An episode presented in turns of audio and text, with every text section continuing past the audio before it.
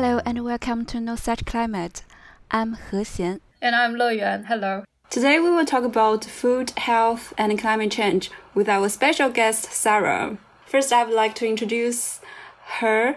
She has worked for FAO, Food and Agriculture Organization of the United Nations, as a food safety consultant, and she will start her PhD on nutrition, health, and climate change.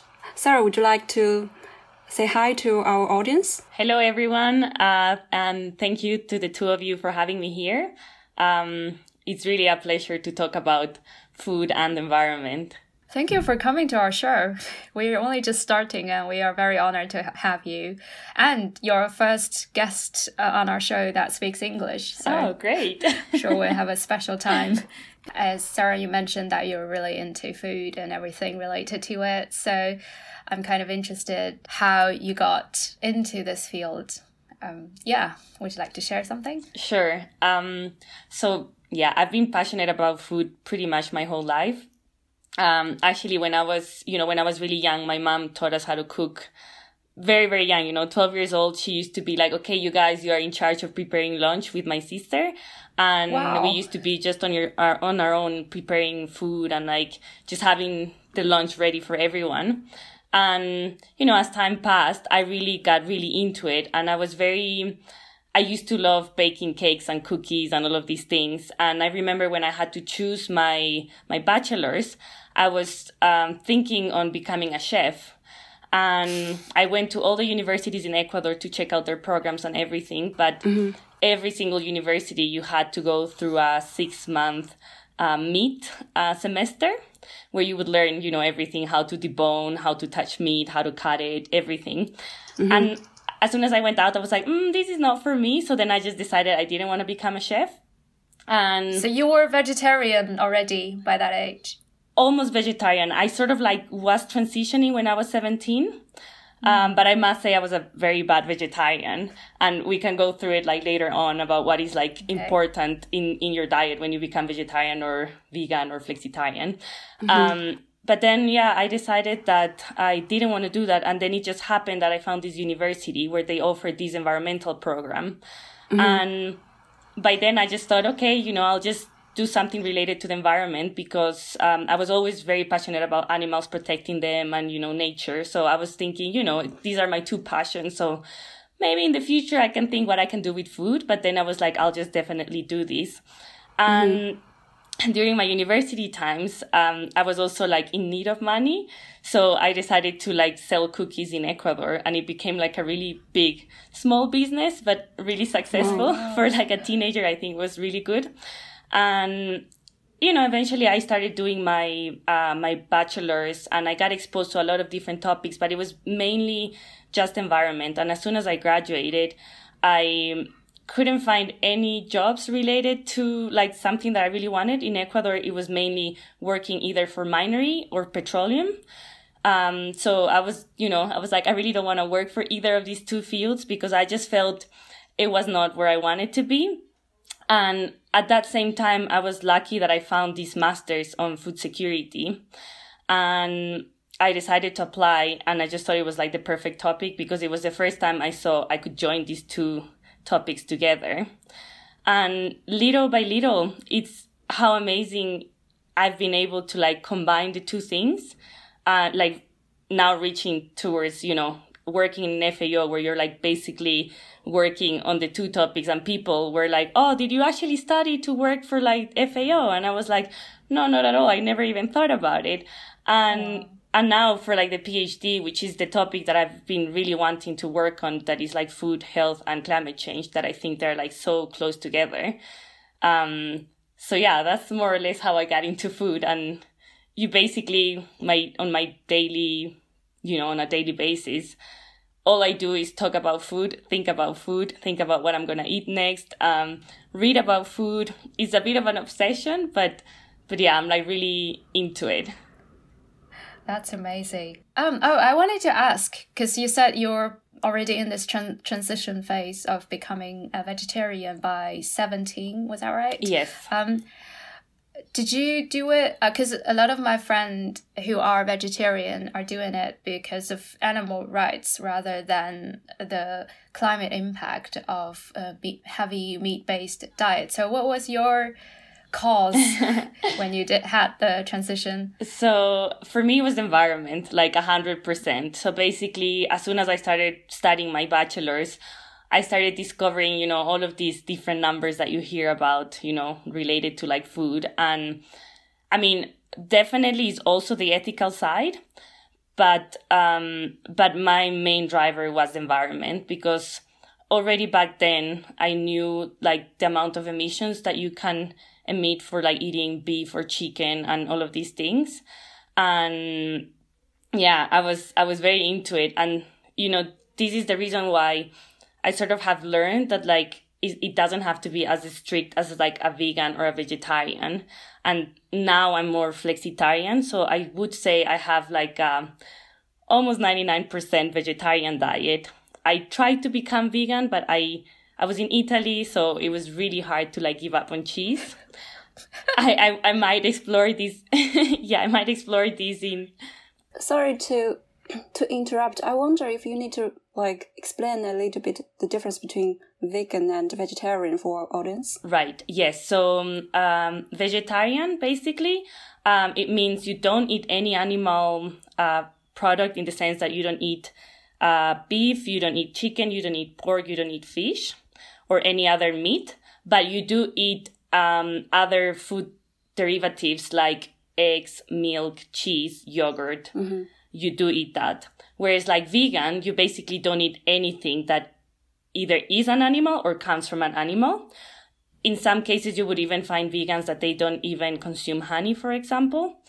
Um, and then you have flexitarians that is a bit of like a more what is that is is as the name it is is like very flexible so i would say there's different degrees and i, mm-hmm. I think there's still not like a, a set term for it because you could find flexitarians that are eating meat um, any type um, once a week for example or for example in my case i call myself flexitarian mm-hmm. but i would never cook for myself meat um, I would only eat it if mm-hmm. any of my grandmas invite me for food at home and you know there's no other option or if somebody invites me to their house and you know they didn't know I was vegetarian and they cook this amazing meal for you and I feel it's also like a cultural thing so you have to accept yeah. it um, or when you're traveling to different mm-hmm. countries and there's no vegetarian option because you also need to like make sure that your nutrition is the right way so that's when I would become flexible.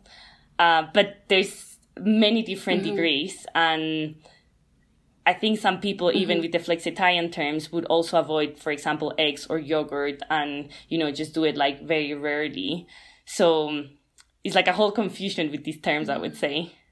I think of flexitarian, is that yes. right? Flexitarian is more accessible to most people, I think. Like, yeah. Because it's very flexible. Exactly. I, I think ideally what we want is people to become more flexitarian.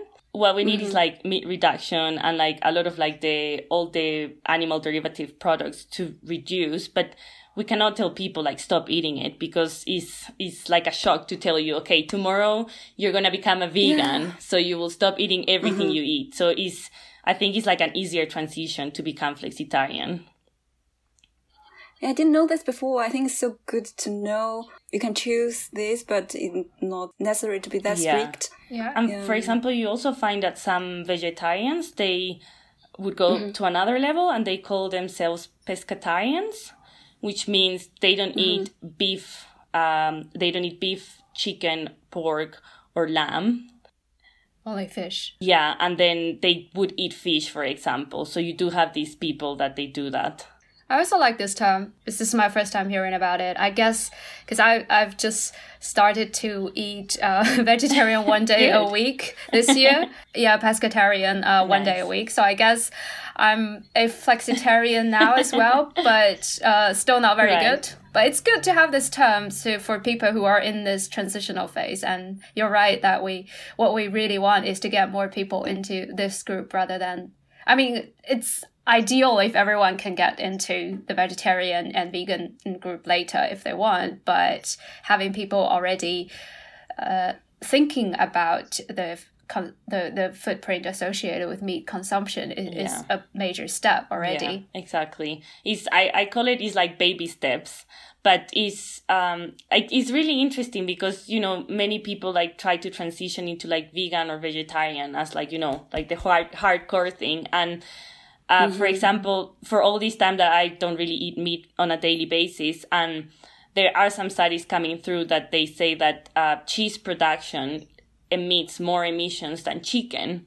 And you know then there i go with like my question in my head like oh should i stop eating cheese and maybe eat chicken more often uh, but then with like all the meat production you also have other issues like for example the use of antibiotics and other chemicals that they use to control or like growth promoters. And mm-hmm. this is also causing other issues in the world. So like is is is I think is like also like thinking more on like where and and that's why I I try to like always think of where you get your products because it's really important how they are produced and where you get them. And is probably the best way that you can try to influence the system in a better way. True. Yeah, I would also agree on that. I'm not sure if if I drift the topic too far, but um, most of the time you prepare food yourself, right? Yes. Yeah. So, okay, I think maybe like if you think about me, I'm I'm probably like a bit too extremist in that sense. Um, but uh-huh. I I train on a regular basis as well. I, I swim every day and um, I'm trying to stay on the competitive level. And mm-hmm.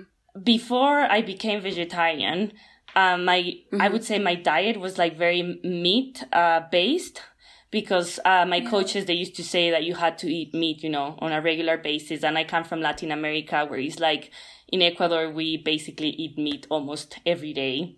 Um, between beef or chicken is like one of the. What about avocado? Oh yeah, avocado you eat loads of it as well, but that that goes on the side usually.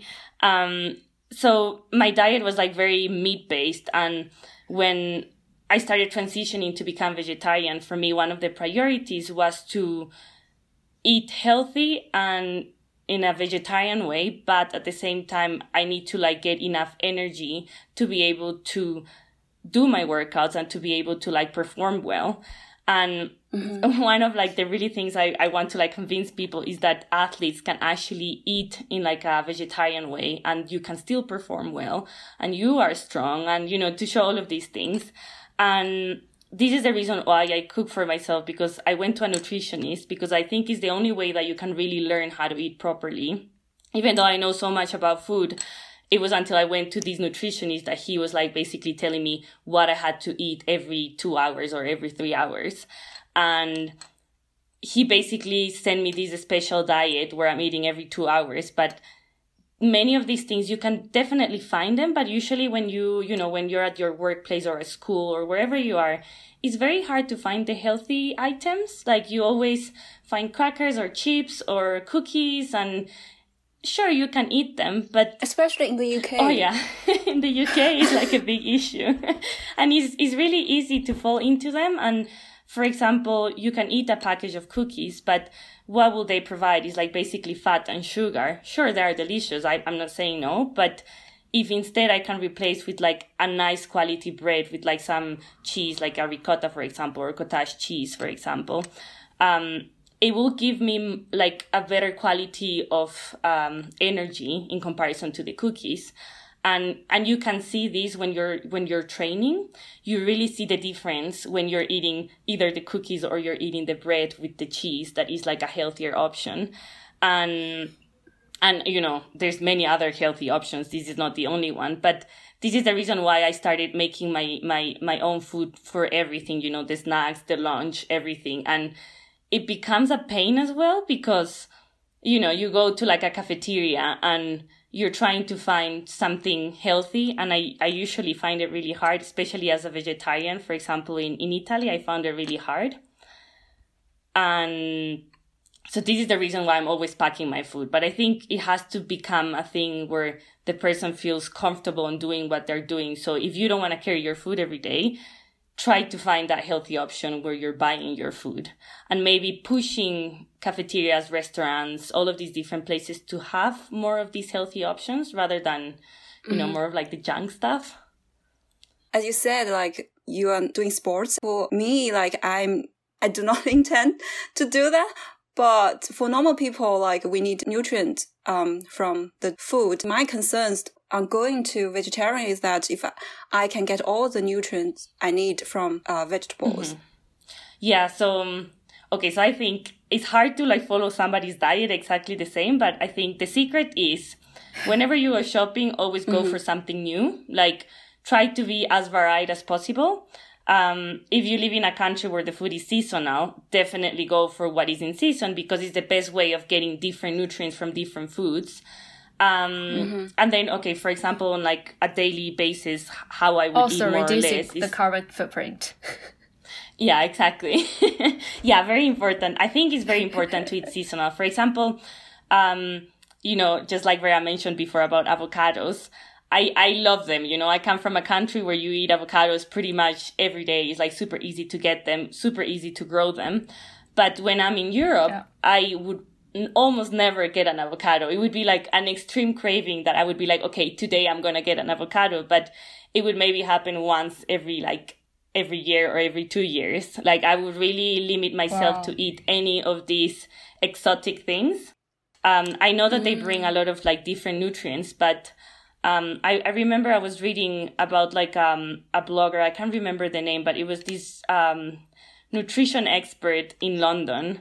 And she was recommending this diet for people. And she was like recommending avocado every day for somebody living in London. And for me, this is like, okay, sure, you can eat it sometimes, but from the environmental side, you also need to think about this. We don't want to like you know, get all the avocados for Europe. And then what happens with those countries where they, because avocado production uses a lot of water. So then it's, it's, it's not only the emissions, but it's also the quantity of water for the avocado production. So I know that there's like a lot of um, different um, like people think very differently in how you should eat and what you should eat, especially among the experts. I think within the people studying uh, like things related to food.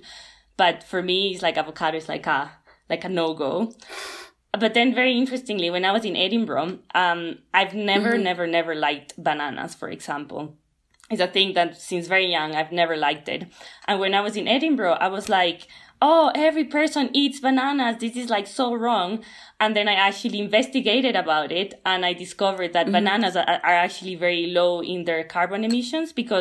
and i discovered that bananas are, are actually very low in their carbon emissions because instead of being flown to Europe, they are shipped uh, on like um ship.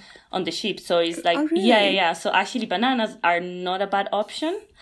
Um, but I was very like, oh, Europeans should stop eating bananas. But then I discovered this. So it's it's very interesting to see also the transportation method, and it's a better option to eat a banana that has been shipped rather uh, on like um on a boat rather than you know, having rather than always eat potatoes. yeah, I mean in the UK, yeah, yeah, yeah. I guess uh, for them, I mean, yeah. Also for us, live currently living right. in the UK. Um, if we are only restricted to locally produced food, we really have a limited exactly. option. It's very limited, exactly. So it's more like yeah. choosing where it comes from. Again, you have to choose, okay, which is the transportation method. And because, for example, the bananas is a better option to get it the one that is coming to the country rather than having a greenhouse that is going to consume so much electricity energy in general mm-hmm. just to like produce the banana in the UK for example so it's always like trying to choose that best option yeah and, and make informed mm-hmm. decisions exactly that's the most important exactly. part sweet um, so you prepare food all the time and you talk yeah. about food all the time and you work um food. yes. Are you tired of it? No, no, no, no. Like, what's your daily life in FAO? Like, right. Like, how does it look like? So, yeah, it's always yeah. related to food, which is funny. Yeah. I would say I'm not tired. I think the one that probably is tired is my boyfriend because it's the only thing I talk about, right? So, like, I think for him was like a very big thing to like deal with um, I think he's got used to it, but sometimes he's been like, okay, you need to like stop talking about it. So I'm like, okay, fine.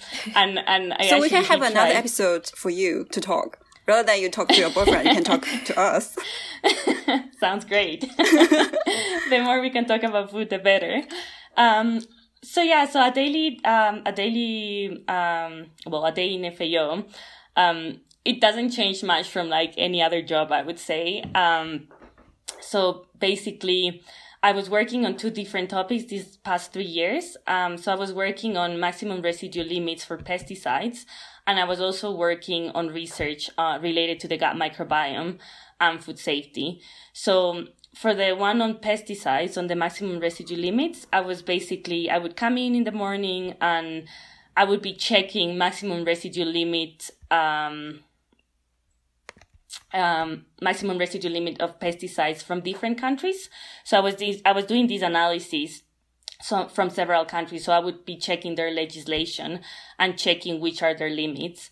And then I was comparing with the Codex Alimentarius, uh, which is, um, they have these maximum residue limits for pesticides as well, which are, um, which are more like recommended for countries, but we actually wanted to see which countries applied these ones or were closer to these values and which countries were just completely, you know, on a different place.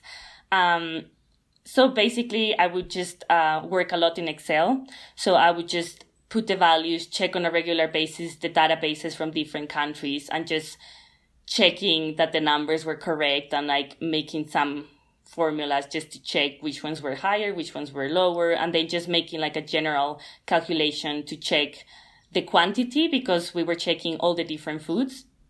Um, so that was on on that side.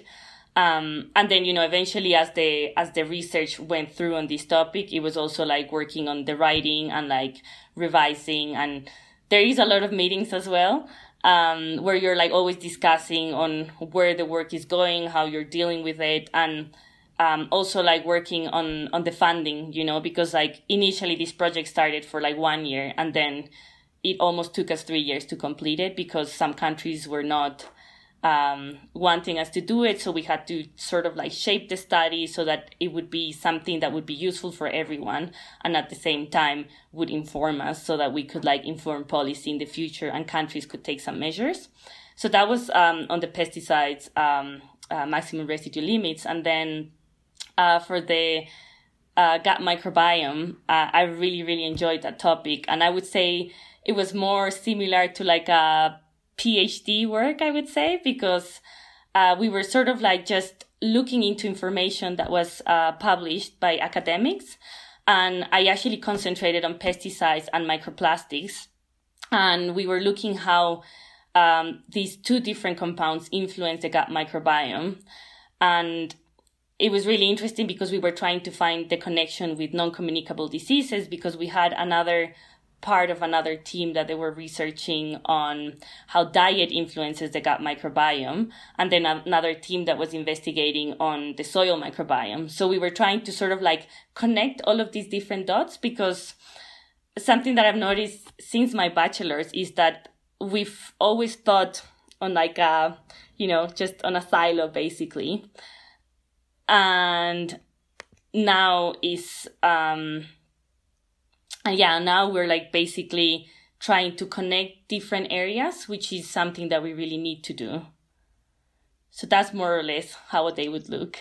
Uh, do they have a cafeteria at the FAO? Yes, there are many cafeterias. and how are the options? I was thinking uh, of so like walking there.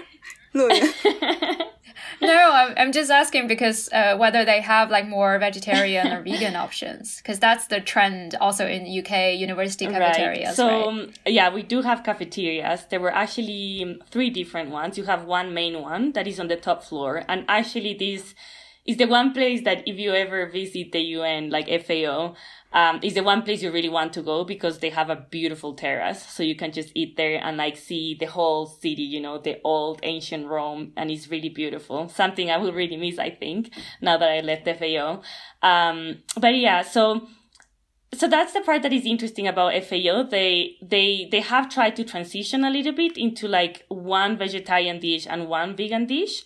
Um, but for my view, I think they still have to work a lot more because um, you would get in, especially in the main cafeteria. So I'm sort of gonna like explain you how it would work. So you would have um, a section where you get your primis that are like a very Italian thing. So it's like pastas. So you could get pastas or uh, soups and they would change that menu on a regular basis. So you would always have a vegetarian option that is just um, like a tomato paste with with uh, pasta, or you would have the pasta of the day that would change constantly. It could either be with fish or meat or uh, cheese. So it would change on a daily basis. And similar with the soups, uh, you would have soups made with legumes, or you would have soups made um, with like other different ingredients.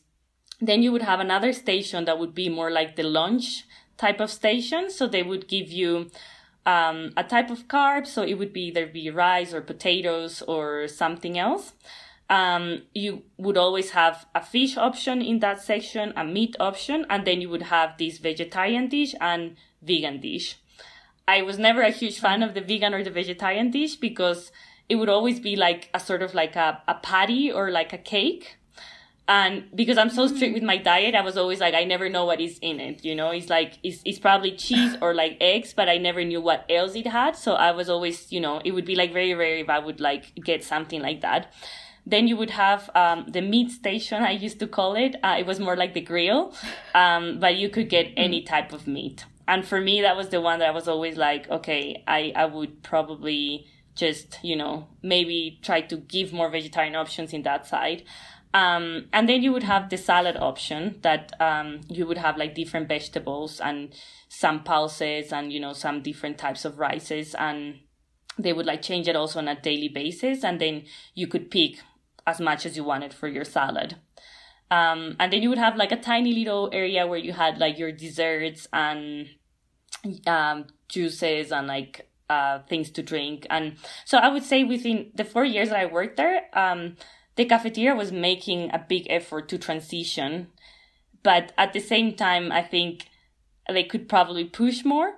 Uh, but we did see, for example, they used to sell plastic bottles, for example, and suddenly, from one year to the other, they stopped selling the plastic bottles and they brought uh, glass bottles. Um, and little by little, you would see these little changes. For example, the vegetarian vegan options, they didn't used to exist before. And then since last year, they like brought it in. So I think it's like a, I think that it also goes, you know, baby steps, little by little. We need to wait until finally we get there. But something that I've noticed between, for example, organizations in the UK and, um, for example, the, the UN, for example, in FAO, is that there's many prepared people in the UK who are really pushing this agenda that where we're like trying to like bring more vegetarian and vegan options.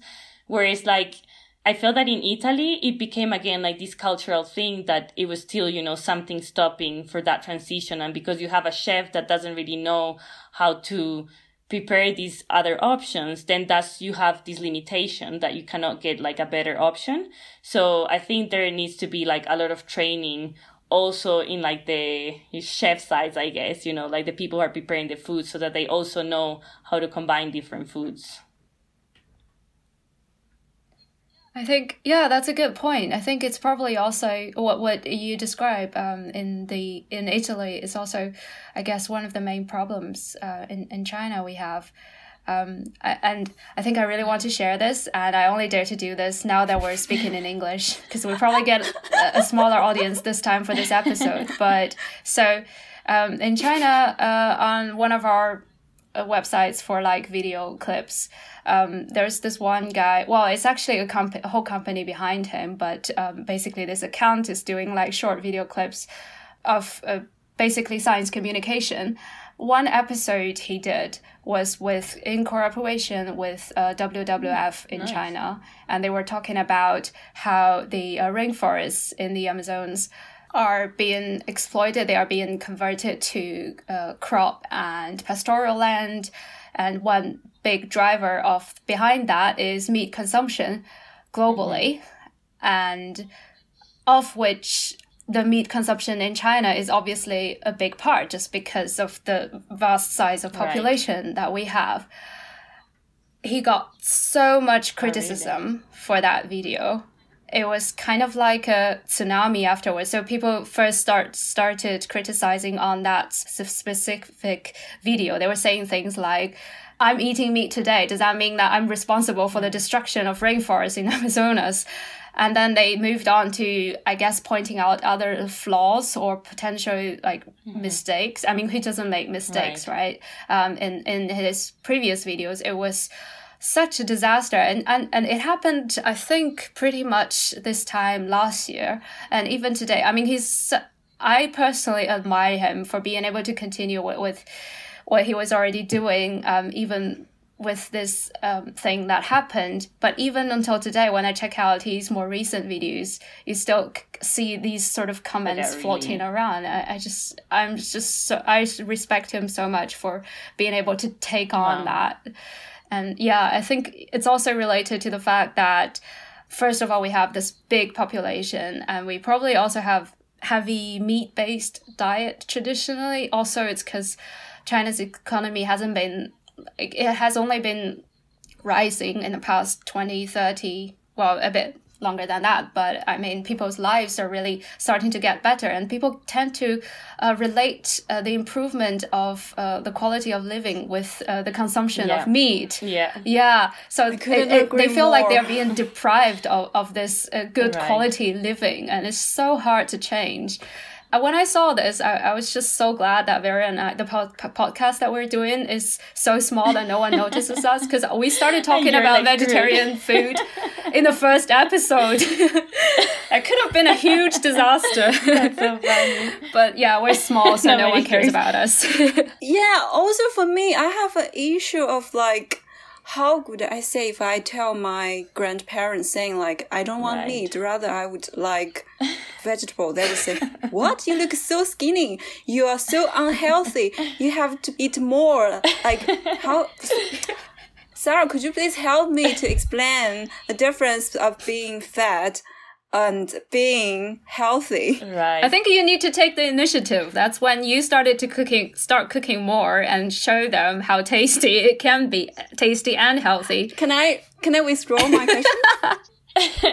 no, you don't. You don't have to withdraw it. So I, I will actually like tell you like something interesting related to like everything you guys said, but like, um, okay i'll start i'll start with the meat and like the agricultural side but um, when i finished my master's this is almost four or five years ago i think it's four yeah i can't remember uh, but i was already like very keen into mm-hmm. like seeing changes with food related mm-hmm. to greenhouse gas emissions and meat was already established and it was in like very little few sites saying how meat it is related to like deforestation and it's not only is not it's not only meat but like you can also see it you know it's like all the feed mm-hmm. that we produce for like the animals. And I was already like pushing for this. And I remember when I got into the UN this was still not like um like a topic that we would talk about it. And I remember by then I wanted to do my PhD and I looked for things and I looked for it and it's really funny because like my so my dissertation for my master's was related on lupinus mutabilis that is this andean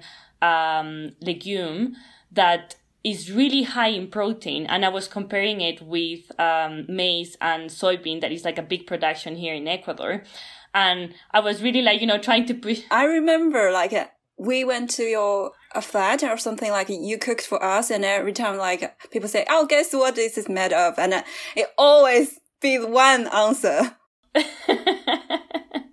Yeah i became the lupin lady and like i'm still like this huge fan for it. I i really try to like work on it you know to try to do that as as my daily job but like unfortunately still not like a popular thing. And then i realized I cannot just promote one thing because then we have an issue like quinoa, for example, that it became so popular that then it started bringing problems in Latin American countries. So, um, I realized you cannot only promote one item. You need to like start looking into all of these, um, let's say vegetarian or more like, let's say more plant-based products that are high in protein that we need to promote them. But it was only until, you know, after five, four years that I finally found a PhD related to like nutrition and climate change. This was never there. So um, it's funny because I think we need to give time to people. And with climate change, what we don't have is time. And what you guys say about China, for example, that is like a heavy meat eater um, type of society, is exactly the same in Latin America and is exactly the same in Africa. And, you know, I've been vegetarian, okay, flexitarian now, but like almost 10 years of my life. And like my family knows about it. They're, you would imagine they're used to it but every time I have a family gathering, they're always like, oh, is this the food for the abnormal people or is this the food for the normal people, you know? And it's like, whenever there's meat, it's for the normal. And whenever it's a vegetarian dish, it's for the abnormal people. And it gets me so hard because like, you know, I've been fighting on this topic for like every single year of my life. And like, it's just a cultural thing and it's, uh, we need time and, for me, I think the day that I'll manage to convince my family that eating a vegetarian meal instead of putting a meat, like any type of meat in your dish, that is still will nourish you and is still like healthy. That would be the day that I finally convince the whole world, I think, because I think the biggest target is your family. So is is again baby steps, right? So for example, what I try to do with my family, um, I would say my my my little family, you know, like my parents and my brother and my sister, they they are more understanding now. But when we go to the bigger circle of my family, like grandparents, aunts, and uncles, they are still very like, we need meat in our daily life because otherwise we will never survive. And for example, I started like because I've learned to cook very well, like vegetarian and and even vegan meals and is trying to show to people that it can be tasty.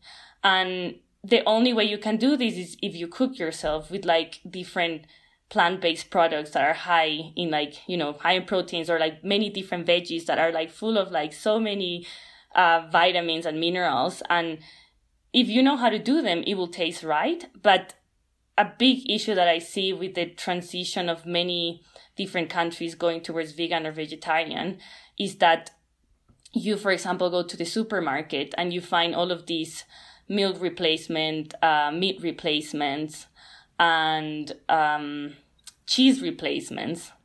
And you can see that many of them, they always try to replace a product that we already know. So, for example, for the meat substitutes, you would see like a sausage or you would see like a patty yeah. trying to look exactly like the meat. Mm-hmm and for me, I, I know that this is like a sales thing because they're trying to convince the meat eaters to, to change. But if you go, if you give a patty to a meat eater who loves meat, you give them the patty who probably has not similar taste and they try it, they'll be disappointed. I mean, is is is the, the, the, the reason why they would never swap to like the other option. I have another question on this. In my view, that is also a processed like products rather than the nature. Yeah. Yeah, I I so I used to teach here in Ecuador mm-hmm. for like this this class on like organic agriculture and like Andean agriculture and all of my students used to consume meat and i think there was only one vegetarian girl who was always like asking me about like how to eat and how to do things and i remember all of them were like questioning me but why are you vegetarian mm-hmm. and and i was telling them like well uh, because I cook for myself and I know how to like make nice things for me. And then somebody mentioned, oh, but like, you know, these products that they sell in the supermarket, they are horrible. And I'm like, yeah, because like they are trying to replace this idea that we already have. And then I told her, for me, like these, these type of products that are sold in the supermarket, I consider them the junk food of the, of the vegetarians or the vegans because you need to put so many different things in them. Mm-hmm that for me is like, you know, I prefer to eat a bowl of chickpeas or beans or lentils, which I find them like absolutely delicious if you know how to cook them, rather than eating a patty that has been packed in the supermarket mm-hmm. because it will never be the same flavor that I can do with like the actual legumes. So yeah, I think there there needs to be like more innovation in the side of the industry for products that we don't need like the cheese replacement. We need, I don't know, like invent a new name, something completely different. Like, for example, tempeh, that is very traditional in Asian countries, is incredibly like rich of like nutrients, amazing for the gut microbiome, and is delicious. And we don't really see it out there. It's something that like tempeh is like, uh, um, sorry, tempeh is like um um so traditionally is um there are soybeans that are um, uh, fermented oh. with uh, fungi, and it becomes like a this. thick. Really?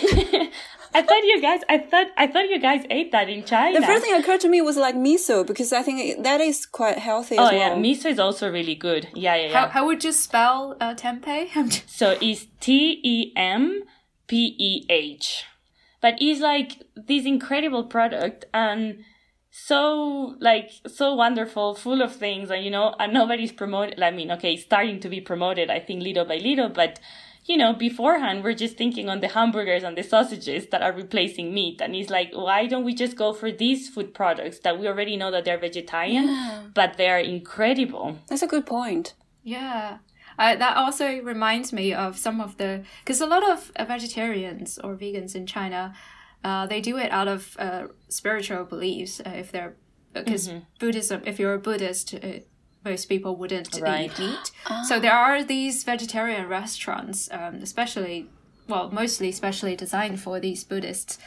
Um, they would also right. have like fake shrimps or mock shrimps right. and, and, mock chicken. Right.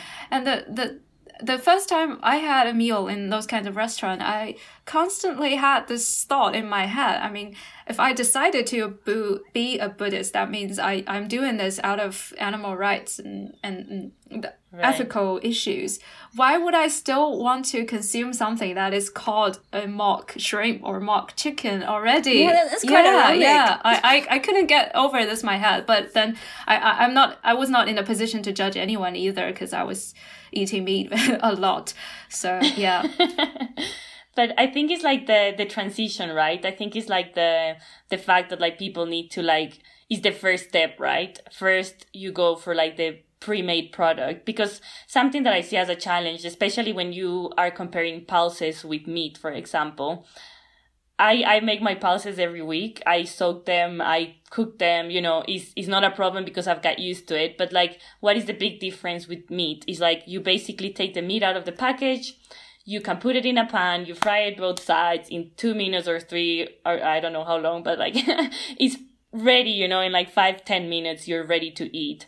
Whereas like pulses is like this whole process that you need to think of. First, I'm gonna soak the beans, then I'm gonna cook them, and then I need to like prepare them. So it's, it's also like showing it to people that, sure, it looks like a long process, but at the end of the day, it takes me one second to soak the beans because basically I put the beans, put the water, leave it there overnight. Then cooking, you can like read next to it. You know, it will take, if you have a pressure cooker, it will cook really quick. And my strategy is like I cook a lot in one go. So I would do like, I don't know, five, 600 grams on one go. And then I just do some portions and then I divide, I freeze some of them, I put them in the fridge and then you cook them in different ways. So then you're not eating the same chickpeas every single day in the same way. So I think it's just like showing it to people that it's not really so challenging in terms of time. It's more like you just need to organize yourself. Just how we charge our phones every night It's like charging your phone. Oh, soak your beans, you know, something like that. Especially like for Chinese, we have like Mr. Rice Cooker. Right. Like, he will do everything.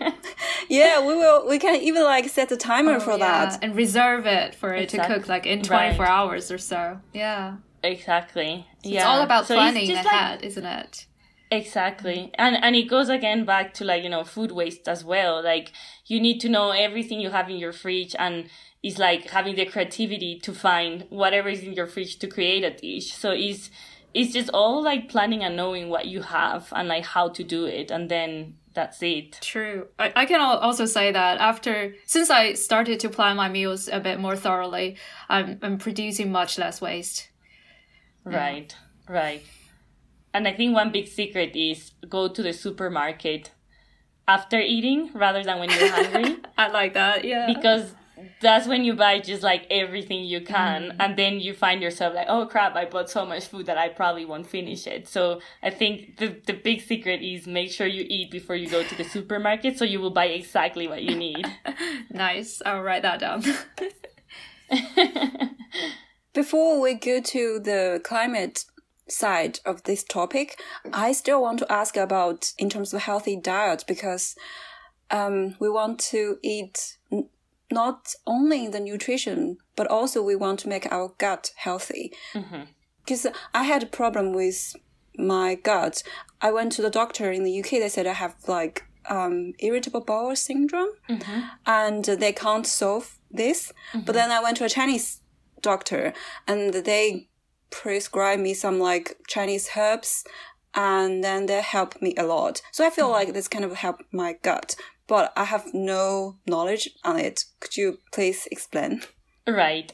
Um, so right, I'm just like, you know, another person that has done like very little research on it. And, mm-hmm. and mainly what I'm going to say is part of like what the team that was, I was working with, but yeah. it's definitely within the next, um, years, we're really to have so much more information on this topic. And it's like really interesting. And the connections they are making of like the gut health with the brain axis and like also like the different non-communicable diseases like you know like cancer obesity all of these different things is a very interesting link because you know suddenly we realize that our whole population is starting to have different issues and uh, we're like questioning what is the problem and many people are saying the the reason why this is happening is because we're living longer so for sure we have to have this.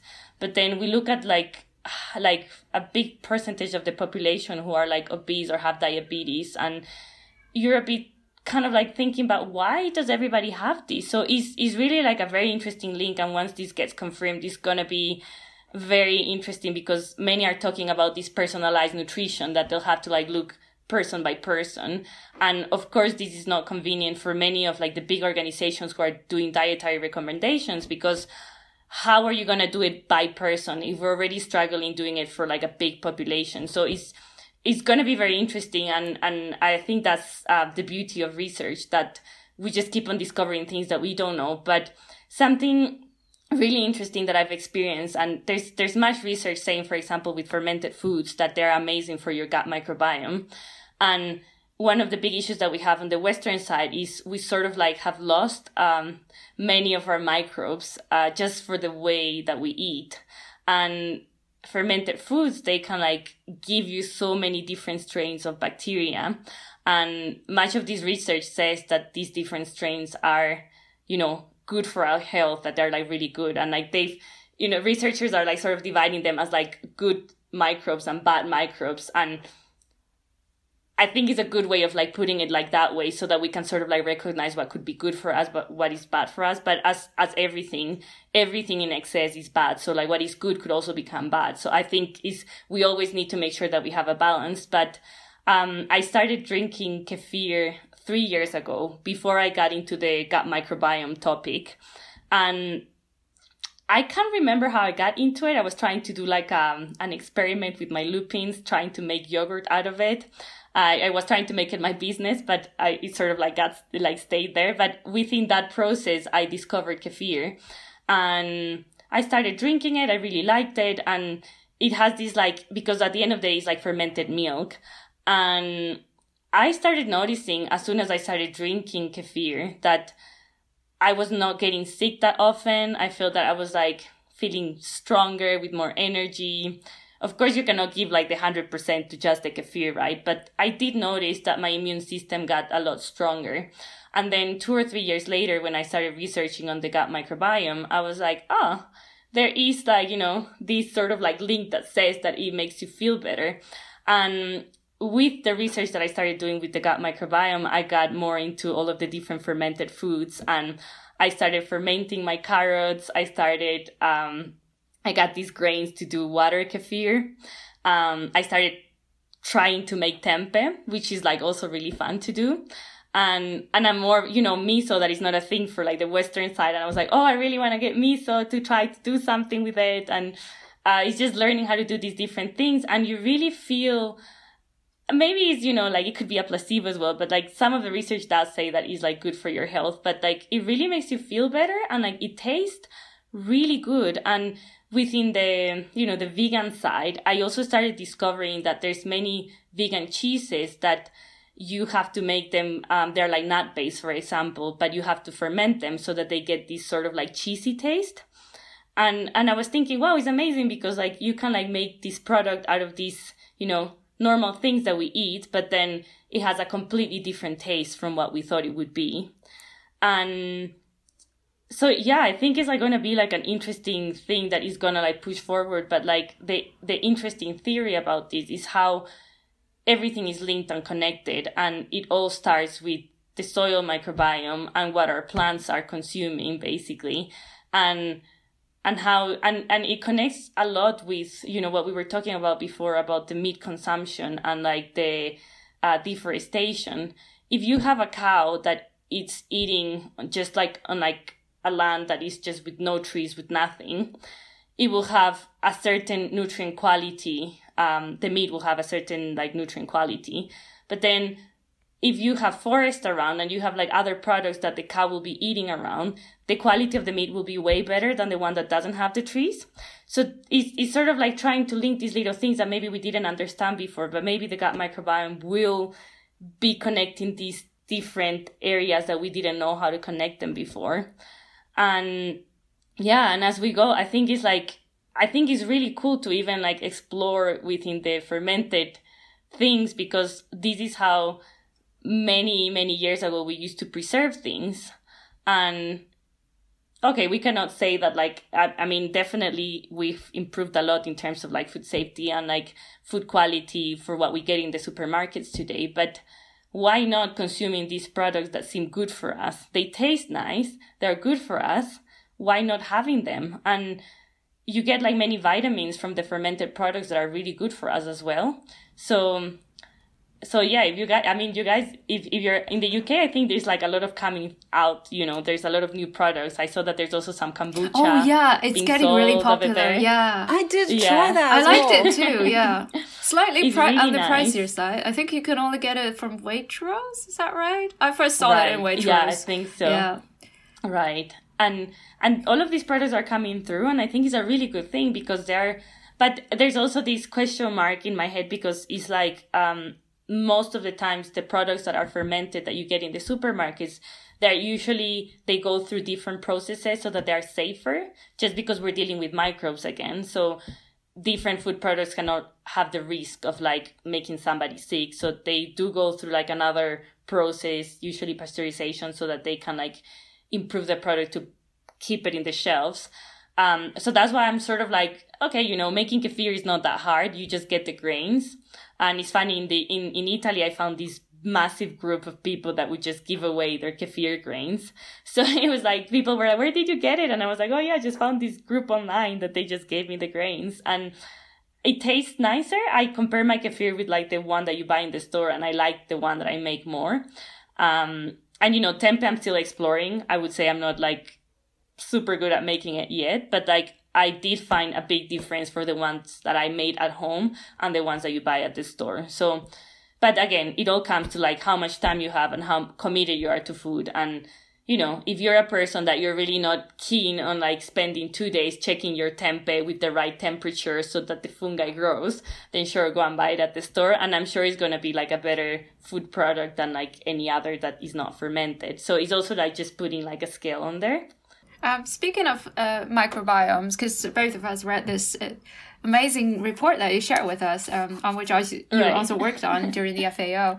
One thing I guess I, I like to mention also to our audience uh, was that um, gut microbiomes, not only in human gut but also in the mammals and livestock that that we raise, they have like as you mentioned, many of these um, beneficial services to us.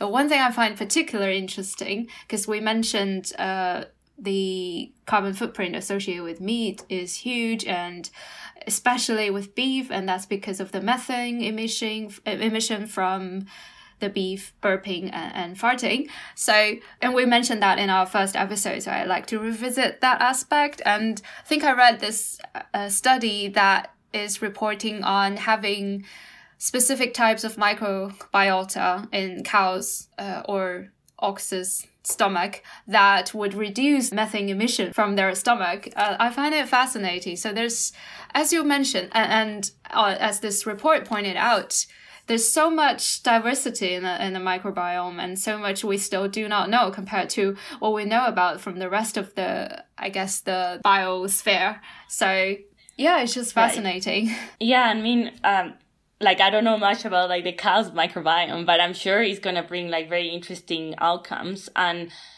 I think the interesting thing, I mean, with the research that I've covered so far, um, we are only looking into bacteria there's like so much more in like the microbiome eh, like the, the the biome itself that like you know we still have to cover viruses we have to cover protozoas we have to cover fungi. I mean there's so much going in there that it's just like this incredible yeah i mean we don't know so much that like this whole new world basically which was already there but like we didn't know about it. Is like there's so much more to learn. And something that I found like really interesting related to like the whole microbiome world, I guess, is I was reading um I, I was reading a, one of the books just to sort of like get my knowledge there related to the microbiome because when I started the research I knew nothing about the gut microbiome. And it was like very like oh my gosh all of these like terms that I've never heard about. So it was like a lot of like reading to sort of like understand. And I read about how there's like these different researchers that they are like looking into the microbes within buildings. And they were like looking uh, for the microbes for example in hospitals. And they noticed that because what happens today is that most of us we go to the hospital. Of course it doesn't happen to everyone but there are some cases that people go to the hospital with a disease and then they end up getting something different in the hospital because the hospital is treating different types of diseases and like we have like exposure to different things. And they found that um, on the ventilation system, the side that is inside the hospital, it has uh, bacteria that they call like the bad bacteria that usually are more like pathogens. Whereas like if you would like follow the the ventilation canal to the outer side of the building where you're more in contact with like plants and like earth and like, you know, all of the nature, they would find bacteria that they call more beneficial, that they are um, related to like the microbes of the plants and the earth. And and they were like linking these um, what they found they were linking it with you know how they say that when you're sick you should open the window and this has been like a traditional thing for like many years that you have to open the window to get fresh air so then you're like oh so maybe this is why you have to open the window because you get in contact with like the nature you know microbes that they come in and then this helps you heal and and this is what is is is it, it just like questions so many things because when I started reading, I was like, oh my gosh, like, you know, we live in concrete. Like, you go outside, there's like cement everywhere. Like, I mean, you're lucky if you're in a country where you have a park that you have access. Um, just everywhere we go, what do we do with children today? They're like stuck in buildings. And I, even now with COVID, you know, we're just like a hundred percent in the building and like what's happening outside. And this is why it's like really interesting to see what they're finding because I mean, where do children play? They play in like cement playgrounds rather than in the forest.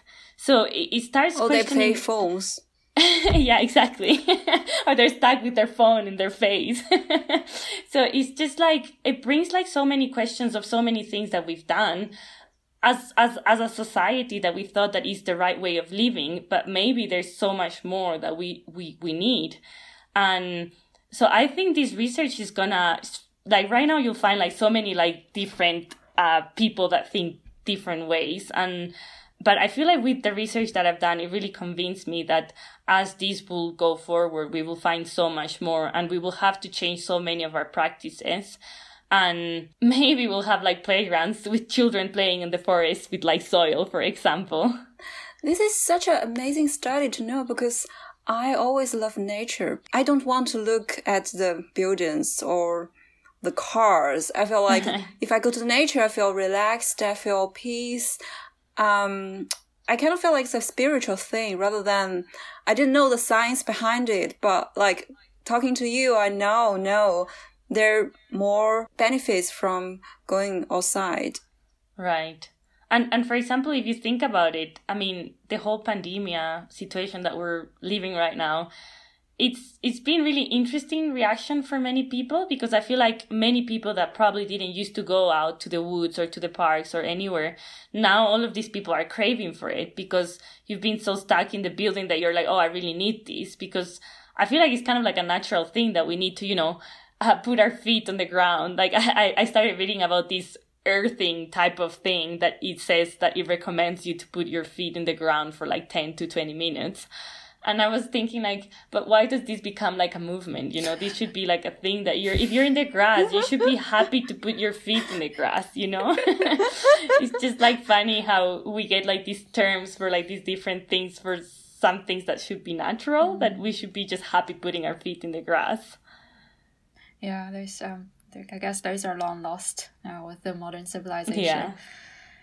Yeah, it's interesting how the pandemic makes us refill uh, and rethink a lot of these things. Right. And many, I think many have also like got back into their own diet, no? Like, I've noticed that many friends, they've been like, you know, the pandemic has really helped me establish a good routine to eat healthy because at the same time, we're not exposed to all of these different kinds of foods that sometimes are probably not the healthiest. Yeah. And yeah, I think it's like a, it's like an interesting way that I think it might shape us in the future. Mm-hmm hopefully moving forward for more people to be more pro, you know, reducing their meat consumption and these things. But um but yeah, let's hope that it brings like good changes. Yeah.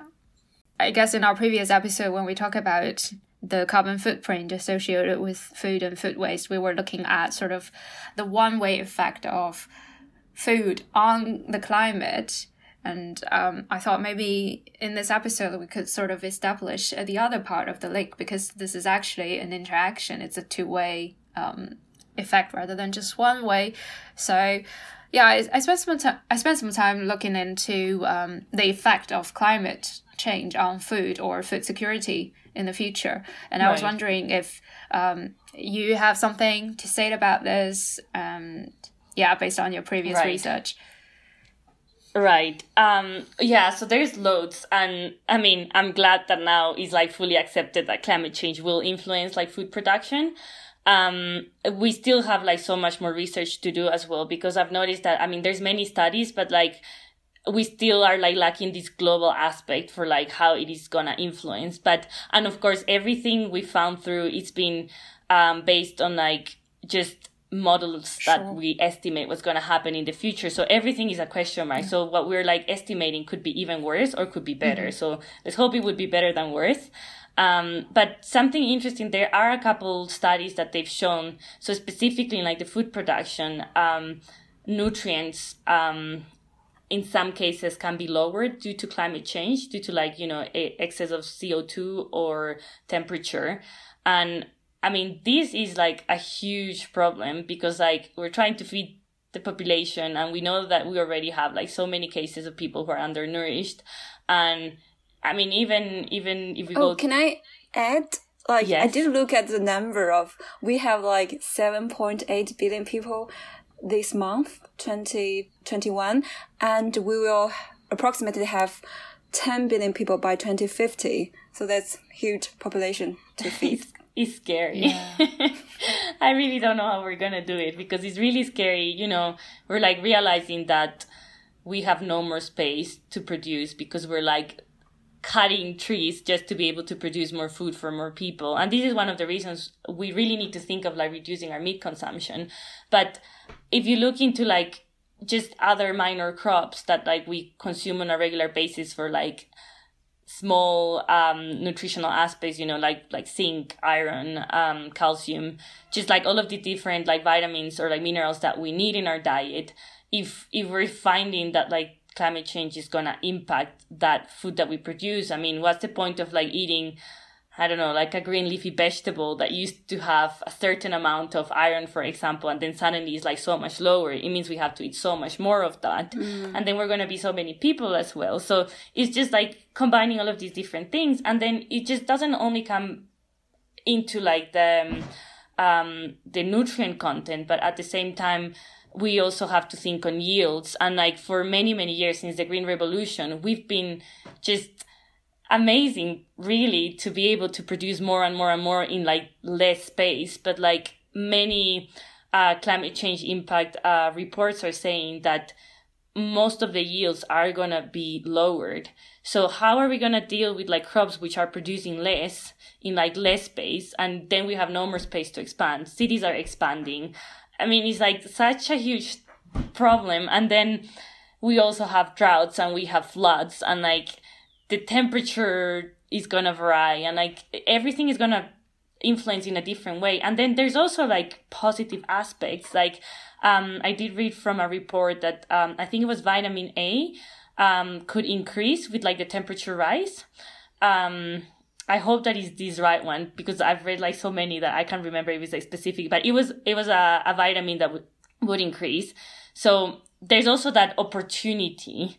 So it's something that I'm excited possibly with my research on on on the PhD that I'm going to do because we're going to do some modeling and we are going to look into different areas related to like climate change that are going to be influenced. And the part that I really want to look into is the nutrient side because so many research researchers are like looking into the yields and sure yields are important we do need more food to be able to produce the amount of people that we need to feed but what's the point if we produce more but we have less exactly. nutrient quantity so it's trying to like find a balance within the two things and yeah, I mean, I'm like really hopeful that we will manage. It's like, you know, you have days that you're like very frustrated with like climate change and all the things that happen around the world. And then there's other days that you're like, okay, we can do this. It's, it's like, we just need to push a bit more. So yeah, I think this is like the, the big, um, problem that we have on food. And for so many years, we didn't even like think about it. But something interesting as well with like food production is as the years pass by, we also need more inputs like we need more pesticides and we need more fertilizers to be able to produce the same amount of yields totally agree with you like yields do not mean anything to me. Like as you said nutrients are more important. They are key to your health. Like for example if you have inst- um, instant noodles you can you can you feel full but mm. does it what help are you eating? Exactly. Yeah. Exactly. And yeah and then uh, this is the, the big issue because i mean there's so many programs as well about like biofortification or like when you add like different nutrients in milk for example for like the general population to get enough of these nutrients. And I, I it's like an accepted thing that like it works and it's good to have it. But for me is a better way to like eat it directly from the plant. Like if i have the chance to eat it from the plant i prefer to eat it that way. It doesn't mean that like you know having a supplement or like the biofortification methods is not going to work but i i like it the natural way. Of course it depends on the person yeah, I guess um, to summarize on this part, because Sarah, the report that you worked on at the FAO, they it also pointed me to this re special report by IPCC on climate change and land, and they had this one chapter mm -hmm. on uh, the impact of climate change on food, and I just like to cite one sentence. It basically summarizes a lot of what we just said. Now, um, climate change negatively affects all four pillars of food security, availability, access, utilization, and stability. And as you've said, a lot of people would instant instantaneously think about the impact of climate change on crop yield or, or livestock yield because that's like the most direct link, right? If you think about how uh, temperature may rise, how the patterns of precipitation will change, it will naturally affect the production and the yield uh, out of many of these products. But uh, a missing link, as you also mentioned, is like uh, the amount of nutrients. So what I find really interesting was this one. I think this the, the report cited another study that mentioned wheat grown at higher uh, carbon dioxide concentrations, and they are looking at concentrations of above 500 ppm. So, as a reference, today we have above uh, just above 400 i think 410 410 ish ppm co2 it would have um, less protein less zinc and less iron up to uh, in terms of protein, it's up to 12, uh, 13% less, and then yeah, around five to seven percent less zinc and iron, and that's like when a lot of people think about the impact of climate change, they it's it's one aspect that's really hard to to establish. And i guess another thing we also we were also talking about how people who are actually involved in the production of food they get to feel it uh, more directly uh, and it's i guess a lot, some of the aspects associated with that is the distribution of pollinators and um, how climate change would also negatively affect uh, us in terms of increased pests and disease among the, the crop and, and fruit productions. So it really is all these aspects. And uh, thinking about these, if we have some sort of disruption uh, in, in the productive in the production chain, obviously it would affect all consumers. So it our access or to food or this stability of access to food would also be um, affected. So yeah, I, I like to just mention that report, and I think it was a fun read. And thank you mm. for pointing us to your report. That points us to that points me to that report. yeah.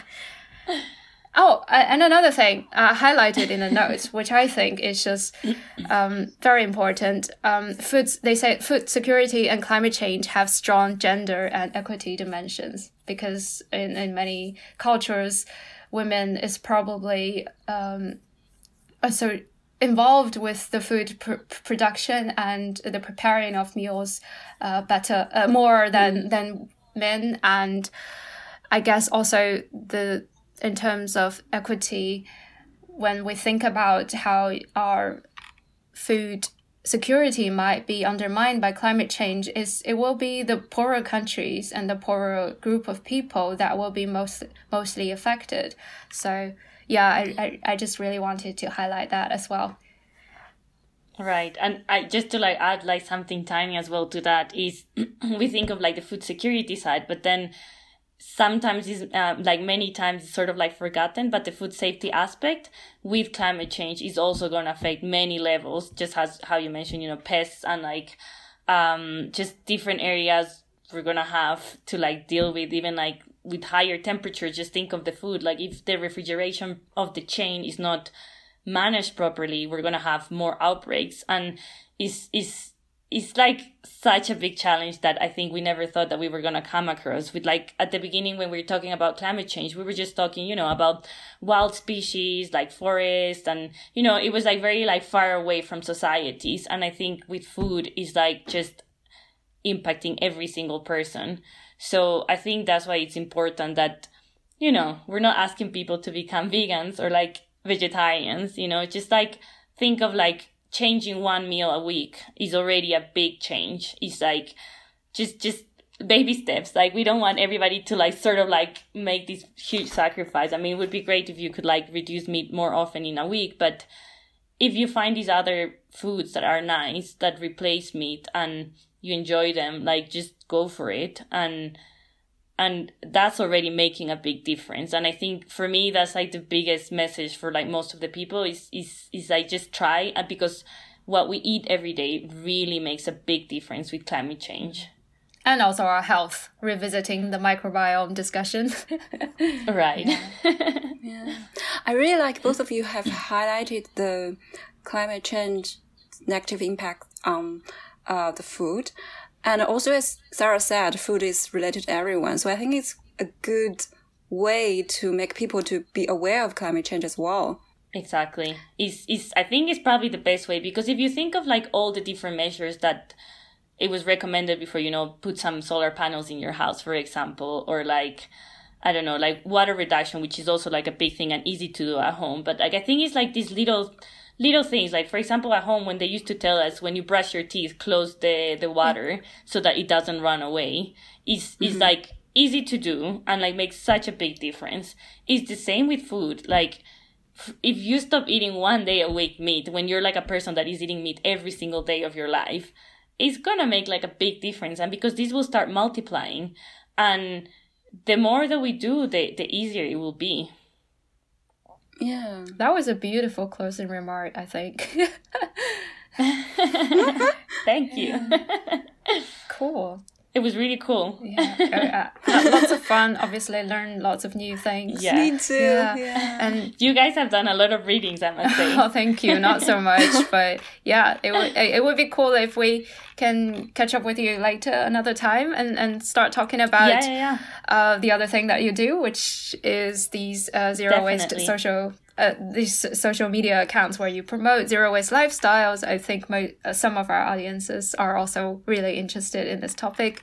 So yeah, it, it was such an honor to have you uh, on our show, and I hope you enjoyed it. We definitely enjoyed it a lot. Yeah.